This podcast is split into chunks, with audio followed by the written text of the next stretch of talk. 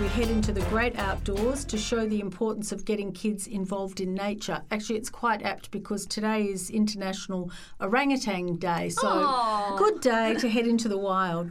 And our special guest today is Trudy Bennett. Trudy's the co founder of Educated by Nature. She's also an education consultant, a nature educator, and a nature connection mentor. That was a mouthful for Yep. Trudy also has a string of qualifications eh, qualifications in nature-based education and 21st century teaching philosophies. She's an education consultant and she's a creative practitioner with Form, building a state of creativity. Wow, some credentials there. Welcome, Trudy. Thank you very much. Di and I are really thrilled to have you today. Hi, Di. Hello.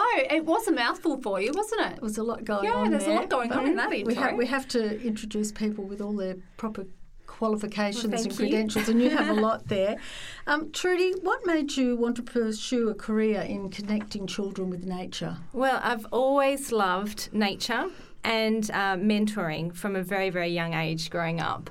And um, I ended up teaching at a most wonderful school called Bold Park Community School where we were able to try different things. So, this is where, you know, sort of learning different um, techniques in education for that 21st century learning.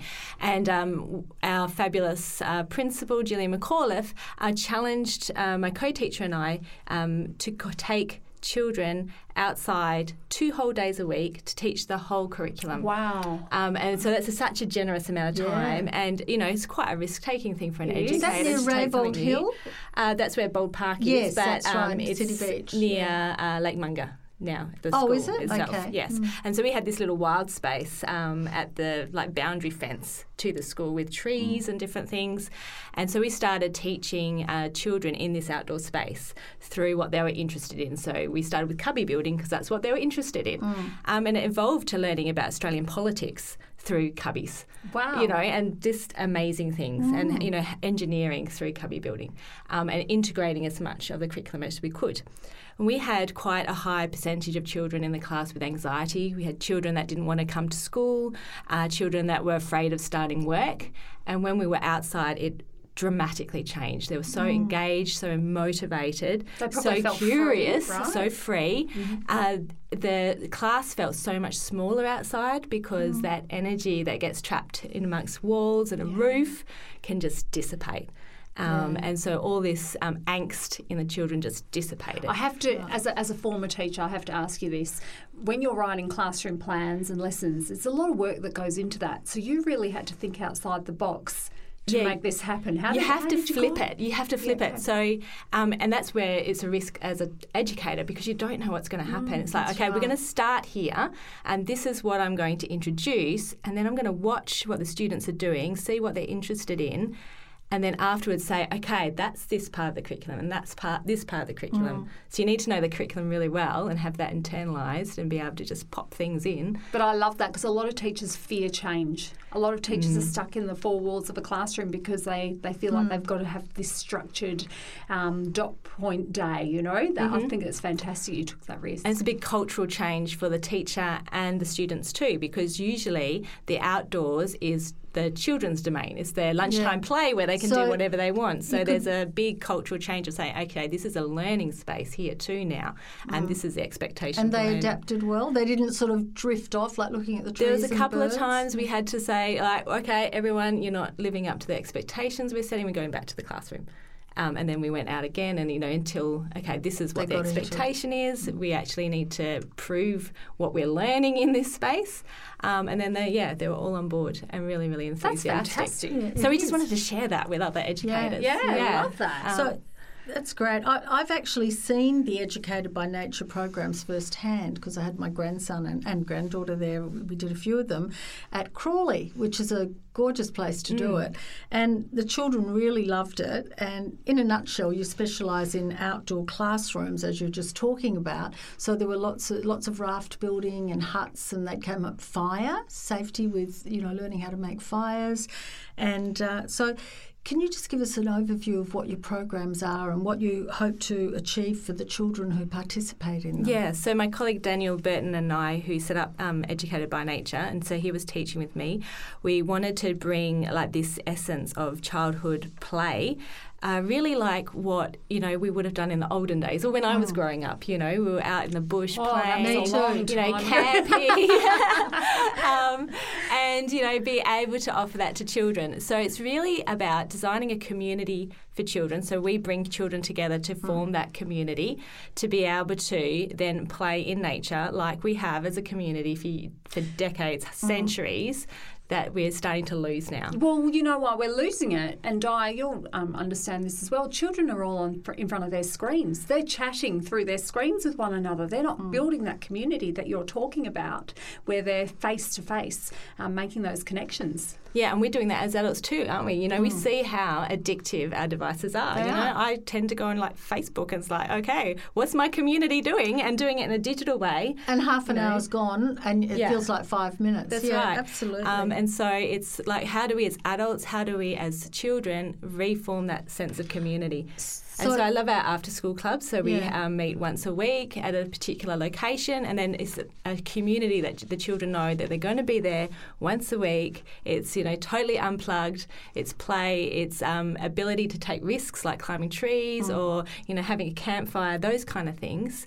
Um, and the children look forward to that every week. and, and they the know that's rafts. going to be Tell- there. Tell us about the Oh, rafts. oh, so our summer great. School it. holiday Yeah, program. yeah. You know, I've got just like that Huckleberry Finn kind of, you know, thing, it. you They know. So raft. Guess, pallets guess and what? You've got to visit our next school holidays. Yeah. and it's that sense of adventure. So it's how do we build a sense of adventure for children? Because that's what they're really, you know, seeking Mm. out. So the work of children's play, way that children learn is play, and to make that really exciting, it's about adventure. Mm. And so what's more adventurous than, you know, building a raft, getting on it, seeing if you can Mm. float, how many kids can float on it, where can you go on this raft? Um, and All, all I'm hearing here How is do you- friendships, Yeah. cooperation, collaboration, kids Fun. learning, fun. yeah, Yeah, catching jellyfish. childhood. So Oh, it's still that connection amazing. with nature as well. Yeah. amazing. And Trudy, I'm also fascinated to hear more about your training in the art of mentoring nature connection philosophy and also on from that how you use that experience in deep nature connection and grief work. Mm, so, um, the art of mentoring is a, a, we call it a philosophy, but it started by um, a fellow called John Young in America. And Daniel and I in 2016 were really um, privileged to attend um, an art of mentoring week where it was like a camping week out in the forest with 250 people that were practicing a particular social technology. And so the art of mentoring is inspired by Indigenous communities from around the world, so um, particularly uh, First Americas, but also in Botswana, the San Kalahari desert people there. We've got an anthropology friend in Queensland who's been chatting to Aboriginal communities in central Queensland, and they see that you know it really fits well for them as well. So it's about having a look what has worked really, really well for nature connection and community connection in Indigenous communities, and then how can we express that in a system and a model that Western people can understand, and then how can we use that to apply it to our lives to try and build cultural repair and, and you know mm, change to our community? Because we've changed a lot in the last 100 years but our genetics hasn't changed that much. But our mm. culture's changed and we've had to adapt really really fast but Which is why we're not coping mentally no. with it. Yeah. So I- our bodies and our instincts um, are meant to be deeply conne- connected with nature and community. But this rapid change in our society um, has meant that um, we've had to adapt really quickly, and we haven't been able to keep up. No. You know, how do we still retain those roots that are really important to us?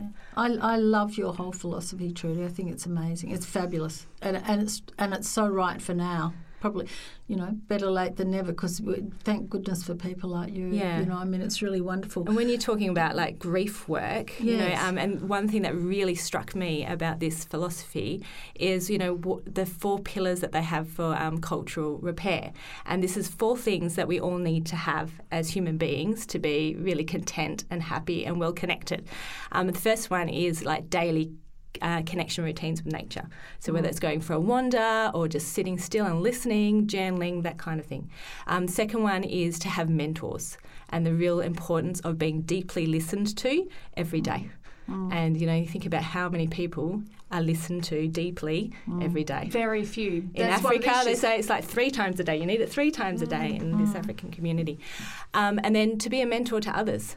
Really, really important. So you feel like you've got a role in A the sense of purpose. Yeah, that's right. Um, and then grief processing. And it's something we don't do very well in the West at all, is this grief processing. Um, for children, we think that's like play. You know, is playing um, how you're meant to play as kids to be able to work through things. Mm. Um, and then having that mentor to be able to listen to you.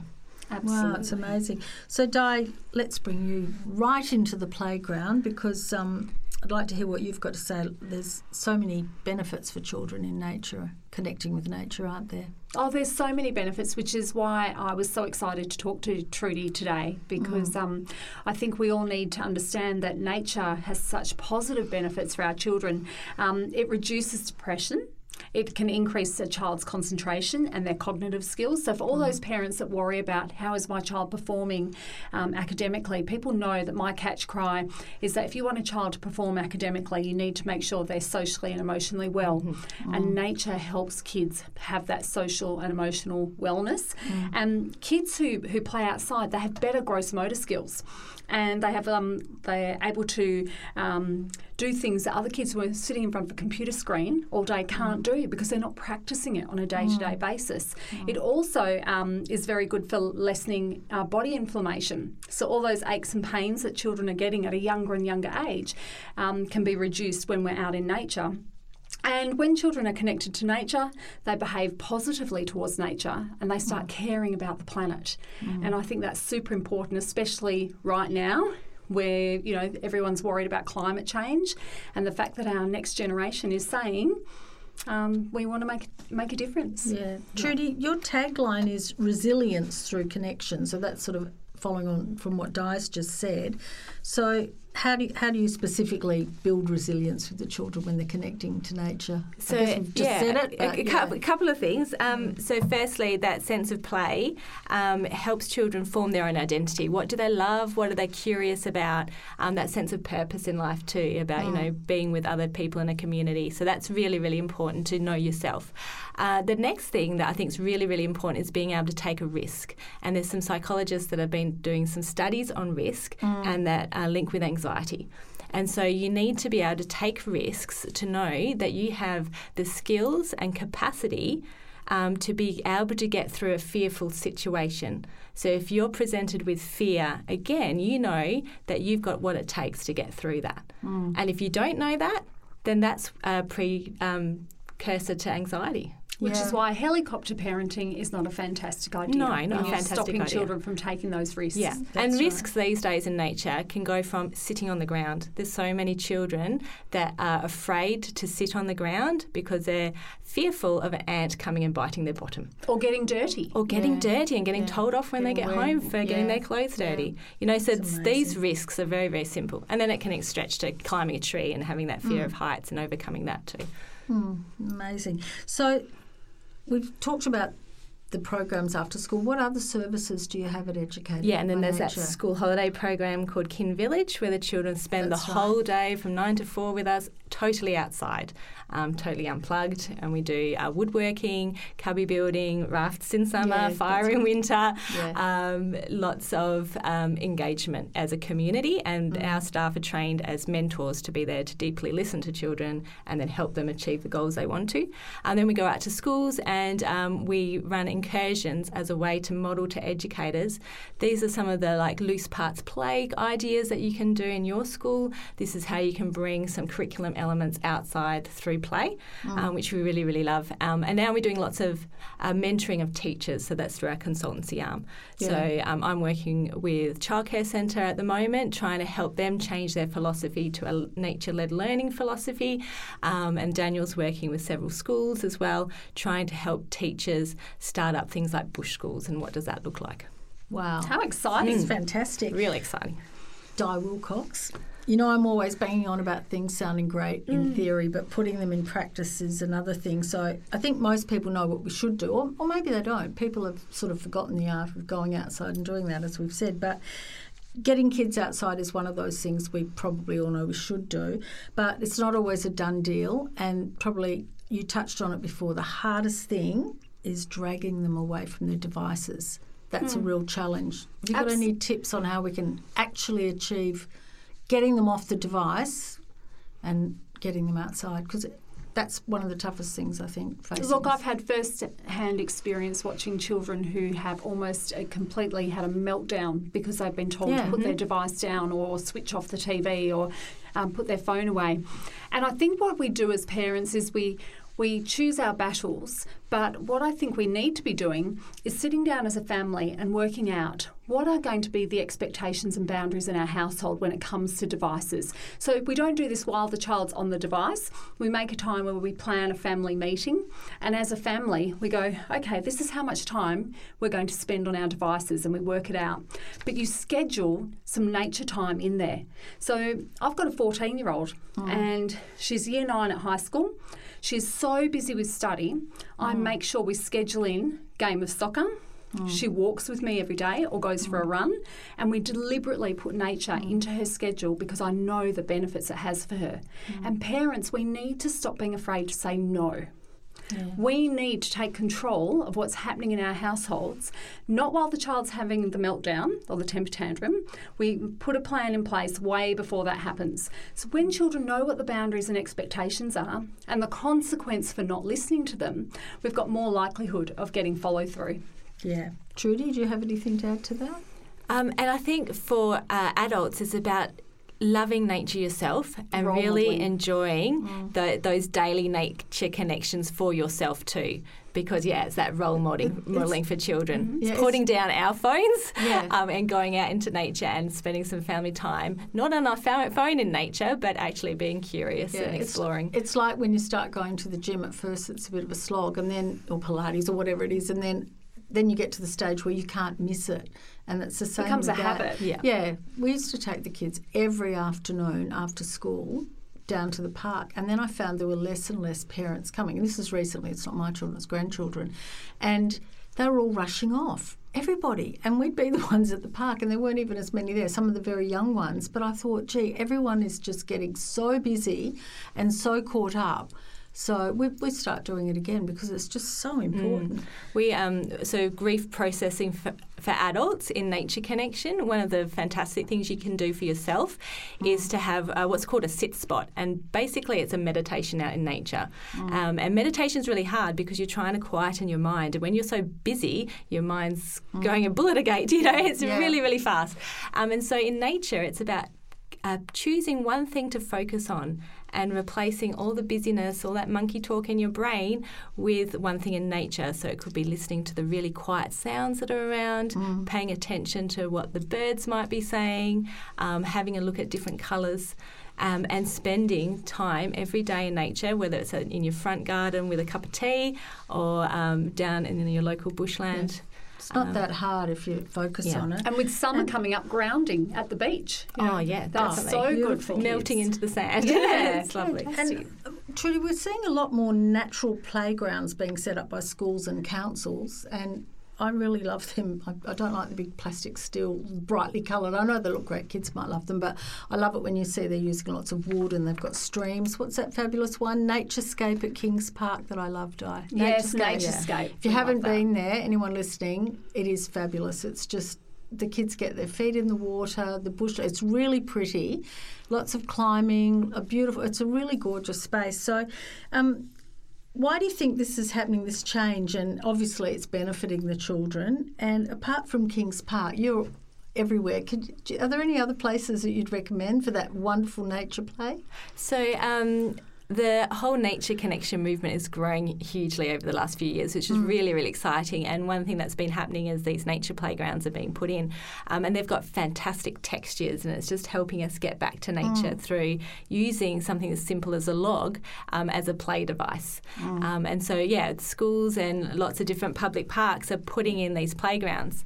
What I would suggest, though, uh, for parents is often um, we find playgrounds as a, a kind of a secure place to go because it's um, something like tangible and you know, okay, there's some logs arrayed like this and a slide and it has an invitation for my child to interact in this particular way. But what I would encourage is to get to know your local bushland.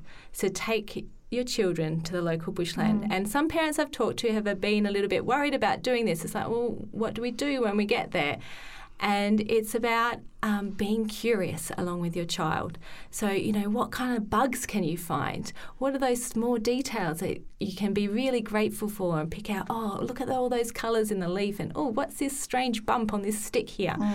And when you get curious, this is where you get a spark of joy for life and um, having that adventure with a child through mm. bushland can be really, really um, fun. That's so true. Okay. Even, you know, what I used to love doing with my daughter is laying on the grass, looking up at the clouds and making stories out mm. of the mm. clouds, you know, that, and telling yeah. each other, like, making things up. She'd yeah. giggle and laugh, and it was just such a beautiful bonding moment mm. as well. Yeah, and that's a type of sit spot too, because yeah. you're just like, you know, you're relaxing, you're quietening your mind, and you're focusing on one thing in nature, and that's clouds. Absolutely. Yeah. And I think our children are becoming so aware of taking care of our planet. They really are. And as older adults, we are too. But I watched a Sir David Attenborough documentary on Netflix. It's the latest one. If you haven't, have you seen it? Yes. Yeah, isn't it wonderful? But I was getting a bit depressed because it was like, oh, mm-hmm. the world's coming to an end. And then at the end, bless him, he gave us hope. And I, and, and I thought, oh gosh, it, it's, it's so important. But we do have to act now. But I just wanted to read you this quote from, I follow this um, native red cloud on Twitter. And I love this quote from Crazy Horse. It says, Treat the earth well. It was not given to you by your parents, it was loaned to you by your children. We do not inherit the earth from our ancestors, we borrow it from our children. And we were speaking earlier, Trudy, about some of the indigenous peoples around the world, Indians in Africa, and you were sharing the village concept mm. and how mm. they treat the earth and how they're, they're just far more in touch than we are. And we've got a lot to learn from them, don't we? Yeah, so the, this uh, uh, Kalahari San people in Botswana, uh, we were talking before about um, how to bring up a child as a village. And so the role of the parent is to love their children. And mm. it's the mm. role of the aunts and uncles to do the discipline and say, you know, oh, that was the wrong thing, and here, you need to do it this way. Um, and so we've lost that sense of being a village for mm. our community. So um, I'm an aunt, and so I'm constantly thinking, well, how can I be um, an aunt in a modern culture for my nephew? Mm. And um, I think that's really, really important and part of community. Yes, and in terms of how they respect the earth mm. and, and everything it gives to us. Yeah. They, they don't take that for granted and they, they tune into it. And they're part of it. So yeah. I think uh, in Western cultures, we see ourselves as separate to nature. Mm. And we have built um, houses to shelter ourselves from nature. So we're not living within nature anymore. Mm. So to reconnect ourselves with nature is the best thing we can do for sustainability. So first, we need to fall in love with nature again um, and our children need to love nature. And then we need to be curious about nature. We need to see all the small, fine details of nature. Mm. Because then, when we're curious about nature, we can see the patterns in nature. And then we can tell when that pattern changes. Like, oh, you know, I used to see these grey fantails around my house, you know, years ago, and they haven't been here anymore. Why is that? And then that curiosity um, and can lead to grief. And that's really important you know, mm. oh, why have the grey fantails gone? Why are all the trees in my neighbourhoods getting chopped down? This is making me really sad. Mm. And then sitting with that grief, and that grief is really important. And then um, using that grief to activate. So, oh, okay, I want to find out why these grey fantails have disappeared. All right, it's because uh, we don't have any shrubs anymore with twigs. We've got parklands with big trees and no undergrowth and no middle story. All right, so I'm going to plant some shrubs in my backyard mm. to make a space for these little birds to be protected. That's so gorgeous, isn't it? Yeah, mm. and and schools now are responding to it. They are. I notice, you know, they're taking children out in nature more. And Di, we're talking about a lot of the news being about negativity, climate change. Mm. How and the children are frightened. How, how's it affecting them, and um, how do we help them with this fear when it is so real? Because they're just bombarded constantly. Yeah, and they? I think um, we make the mistake as adults thinking that we shelter them by not talking to them about some of these topics. Um, children, their fear grows when we don't feel like we can talk about something. So they would rather have an open conversation. So I was doing some research and I found a psychologist um, mm. who actually had a suggested script. It's from a website called NPR, and it says this This is what you would say to children. Okay. Humans are burning lots and lots of fossil fuels for energy in planes, in cars, to light our houses, and that's putting greenhouse gases into the air. Those gases wrap around the planet like a blanket and make everything hotter. A hotter planet means bigger storms. It melts ice at the poles, so oceans will rise. It makes it harder for animals to find places to live. And it's really, really big problem. And there are a lot of smart people working hard on it, and there's also lots that we can do as a family to help. So what I loved about that is it's stating fact, but it's also saying there's hope. There's mm. hope because we're going to do something about it. And I was just saying to Trudy, I have a 14 year old who will say, Mum, please don't use Glad Wrap. Let's find a container that we can put things in. Um, what can we recycle? Um, how can we use less power and water? Uh, what can we plant in the garden? And by having these conversations with my child, I'm understanding she wants to be part of change. And I think when we empower our kids to be part of that change, we give them hope. Yeah. Yeah. and having that family conversation, And and, then maybe some- you can do two at the same thi- time. You know, Yeah. can you have an adventure to the shops? For the most greenest route that you can, and then everyone needs to help carry um, all those shopping back home rather than using a car. Using any, or, Yeah. and, and also when you go shopping, uh, what can you use as an alternative to a plastic bag? Yeah. And uh, it's great that, that supermarkets are stopping those plastic bags now. It's fantastic for our kids. Yeah, it is. So there's a lot that children can do to get involved in saving the planet, and uh, so they're empowered by the change. Trudy, you have been the most amazing guest. I- Thank I'm you. Just, I love every. We could I'm so for the whole day. inspired. No, she's really inspiring, and it's just great to know there's people like you. You're an angel walking the planet and helping save it, and you're doing so many wonderful things for children. And I hope everybody's had some benefit from the conversation we've had today. Um, look, maybe we can expand on it, bring you back again another day. I'd it's love that. just been really, really great, a real eye opener, and uh, fantastic. Di, thanks as always. No, Always thank great. you. It's always such a pleasure. Thank you, Di. and Thank you, Trudy. Thank you. And thanks everyone for listening.